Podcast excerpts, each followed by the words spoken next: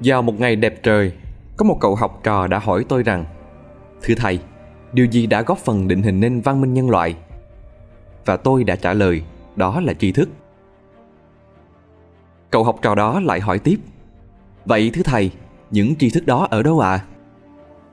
Tôi liền trả lời Khi xưa, Lỗ Ai Công hỏi về thuật trị quốc Khổng tử đã đáp Chính sự của các vua Chu Văn Vương, Chu Vũ Vương đều ở trong điển tịch cả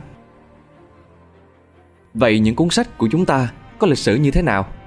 Hãy để tác giả Đỗ Quang Hiệp từ Spyroom và James Raven, giáo sư đại học Essex, kể câu chuyện về lịch sử của chúng trong What is the History of the Book, tạm dịch lịch sử của sách. Sách là một trong những phát minh quan trọng nhất trong lịch sử loài người và quá trình phát triển của sách cũng song hành cùng với quá trình phát triển của xã hội loài người.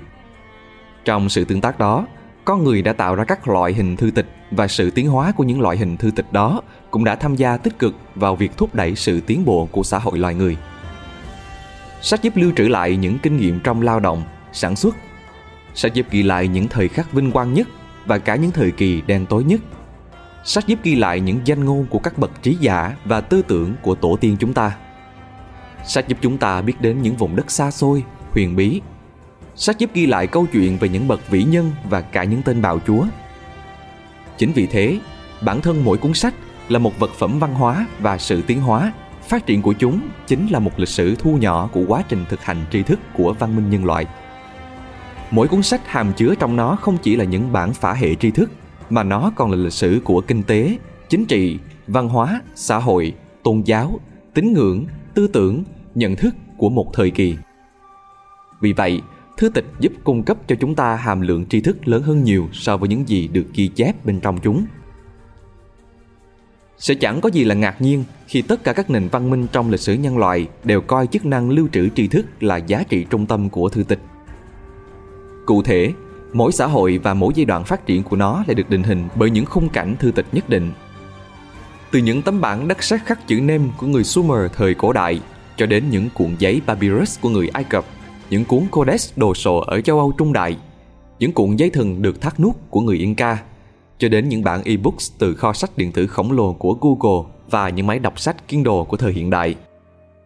Vì vậy, tác giả đã khẳng định rằng lịch sử của sách là một vấn đề liên vùng và phải được xem xét từ khung cảnh toàn cầu kể từ khi xuất hiện những hình thái ký tự đầu tiên của con người vào khoảng 14.000 năm về trước, thay vì góc độ tiếp cận học thuật truyền thống lại lấy châu Âu làm trung tâm. Thông qua đó, tác giả đã nhấn mạnh rằng Sách đã ra đời ở nhiều khu vực khác trên thế giới từ hàng thiên niên kỷ trở về trước, trong thời đại của các văn bản chép tay, khắc ván. Tính toàn cầu này được thể hiện ở việc sách đã vượt ra khỏi những khuôn khổ không thời gian thông thường và tham gia vào những diễn trình quốc tế như cuộc cách mạng in ấn của Johannes Gutenberg, phong trào cải cách kháng nghị, phong trào phục hưng, trào lưu triết học khai sáng, sự trỗi dậy của chủ nghĩa dân tộc, sự hưng vong của các đế quốc, cách mạng khoa học kỹ thuật cách mạng khoa học công nghệ, vân vân. Sự tham gia của sách vào những bước chuyển mình lớn lao của nền văn minh nhân loại không chỉ được phản ánh qua những diễn ngôn của lịch sử mà còn là mối quan hệ liên ngành giữa tri thức và các dạng thức truyền bá, lưu trữ tri thức giữa lịch sử, văn học, truyền thông, lưu trữ, bảo tồn, thông tin và thư viện.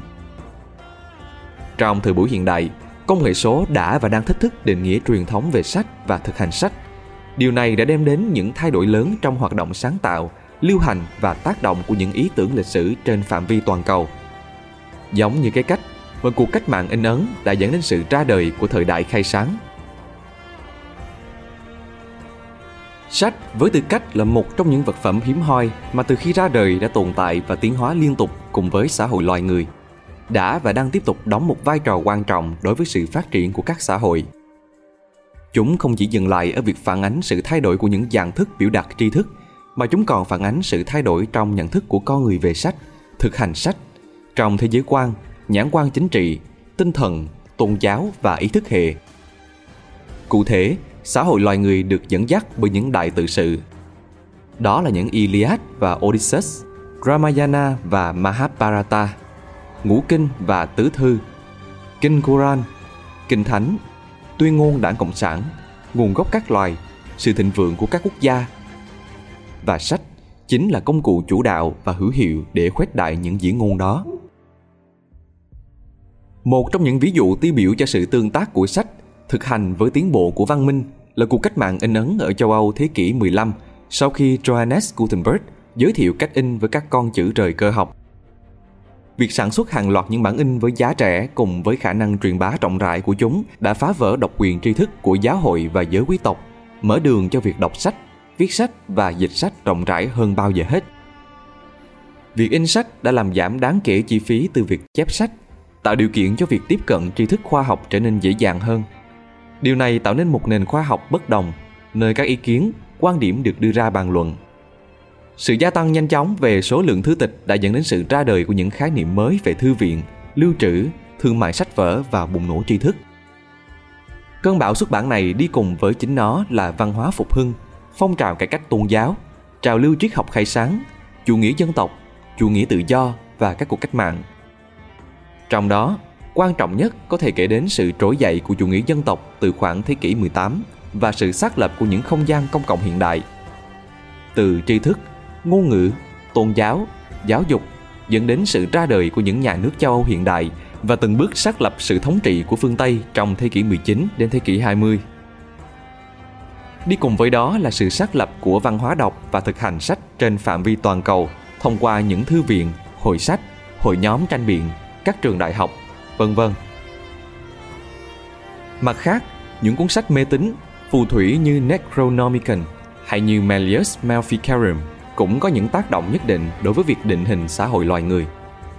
Chúng có vai trò như những cuốn sách gây hỗn loạn trong một nền khoa học bất đồng. Sự ra đời của chúng đã kéo theo sự xuất hiện của những tòa án dị giáo, những giàn thiêu, những cuộc săn lùng phù thủy, những phong trào cải cách tôn giáo, những cuộc thập tự chinh, những cuộc thánh chiến Riyadh. Nhưng quyền năng của chúng không chỉ có thế. Sách còn là những vật phẩm linh thiêng được nhiều thế hệ con người tôn sùng và tin theo. Chúng là lời răng dạy của các bậc thánh nhân ma quỷ và vĩ nhân. Hành động tụng niệm kinh, làm dấu thánh ở công giáo, lần tràng hạt ở Phật giáo được cho là những cách mang đến cho con người nguồn sức mạnh và quyền năng như một thứ bùa hộ mệnh. Đồng thời, đây cũng là cách con người ta tư thông với đấng tạo hóa của mình. Điều này làm chúng ta liên tưởng đến những hiệp sĩ ở châu Âu, những chiến binh Hồi giáo ở Trung Đông và Bắc Phi, những võ sĩ samurai ở Nhật Bản với sự thiêng liêng của những tính điều mà họ thực hành. Trong sự thực hành đó, sách đã thực sự trở thành một động lực góp phần làm thay đổi lịch sử.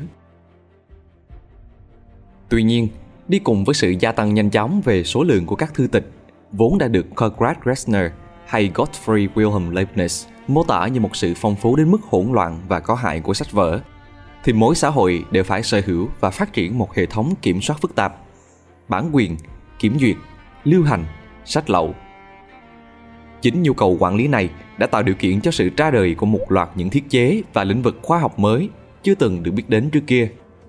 Đó là phân loại, lưu trữ, thư viện, văn khố được chuẩn hóa. Trên cơ sở đó, một lịch sử toàn cầu về hệ thống thư viện, lịch sử tri thức, chuyển giao tri thức và sáng tạo được ra đời. Một vấn đề nữa cần phải nói đến về thực hành sách là mối quan hệ giữa sách và độc giả. Đó là các khía cạnh ai, cái gì như thế nào? Trả lời cho những câu hỏi này sẽ góp phần định vị trình độ phát triển và bản sắc văn hóa tri thức của mỗi thời đại. Lịch sử đã chứng kiến những cuộc cách mạng thực sự trong lĩnh vực văn hóa đọc. Khi đó, thông qua hoạt động thực hành, đã, đang và sẽ tiếp tục đóng vai trò trực tiếp trong những bước chuyển giao thời đại. Sự thay đổi trong niềm tin và hành vi của con người đối với hoạt động đọc cũng kéo theo sự thay đổi trong không gian đọc, kỹ thuật đọc và cách thức đọc. Khi lượng sách ngày càng trở nên phong phú thì sự phân hóa trong độc giả cũng ngày càng trở nên sâu sắc. Từ đây, khái niệm thị hiếu đọc đã xuất hiện và thống trị thị trường xuất bản và mua bán sách. Giờ đây đã trở thành một ngành công nghiệp với những ông lớn như Springer Nature, Palgrave Macmillan hay là taschen. Với kỹ thuật hiện đại, chu kỳ tuần hoàn của sách cũng được đẩy nhanh hơn bao giờ hết. Quá trình toàn cầu hóa của sách đã tạo ra một cuộc cách mạng về cách thức thu nhận, truyền tải, lưu hành đọc, truy vấn, tìm kiếm và lưu trữ văn bản. Cuối cùng, sách là nhân tố quyết định đến những bước chuyển của văn minh loài người, từ văn bản truyền miệng, văn bản chép tay, văn bản in ấn cho đến văn bản điện tử, số hóa. Từ đó, chúng ta có thể thấy được ý nghĩa quan trọng của nghiên cứu lịch sử thư tịch trong việc phát họa của các mẫu hình văn minh nhân loại. Hiện nay, việc nghiên cứu về lịch sử của sách mới chỉ xuất hiện từ những năm 1980 và vẫn còn xa lạ đối với rất nhiều người. Chính vì vậy, trong cuốn sách của mình, tác giả đã dành ra một phần đáng kể dung lượng để phát thảo những đặc thù, phạm vi, nguồn gốc, phương pháp luận và xu thế của ngành. Với ý nghĩa đó, đây là một công trình dẫn nhập có giá trị rất lớn cho bất cứ ai có hứng thú tìm hiểu về lịch sử của sách và thực hành sách. Từ đó cởi mở ra những hướng mới cho lịch sử nghiên cứu lịch sử xã hội học và lịch sử tri thức. Mà ở trong đó, sách là một thực hành của xã hội loài người.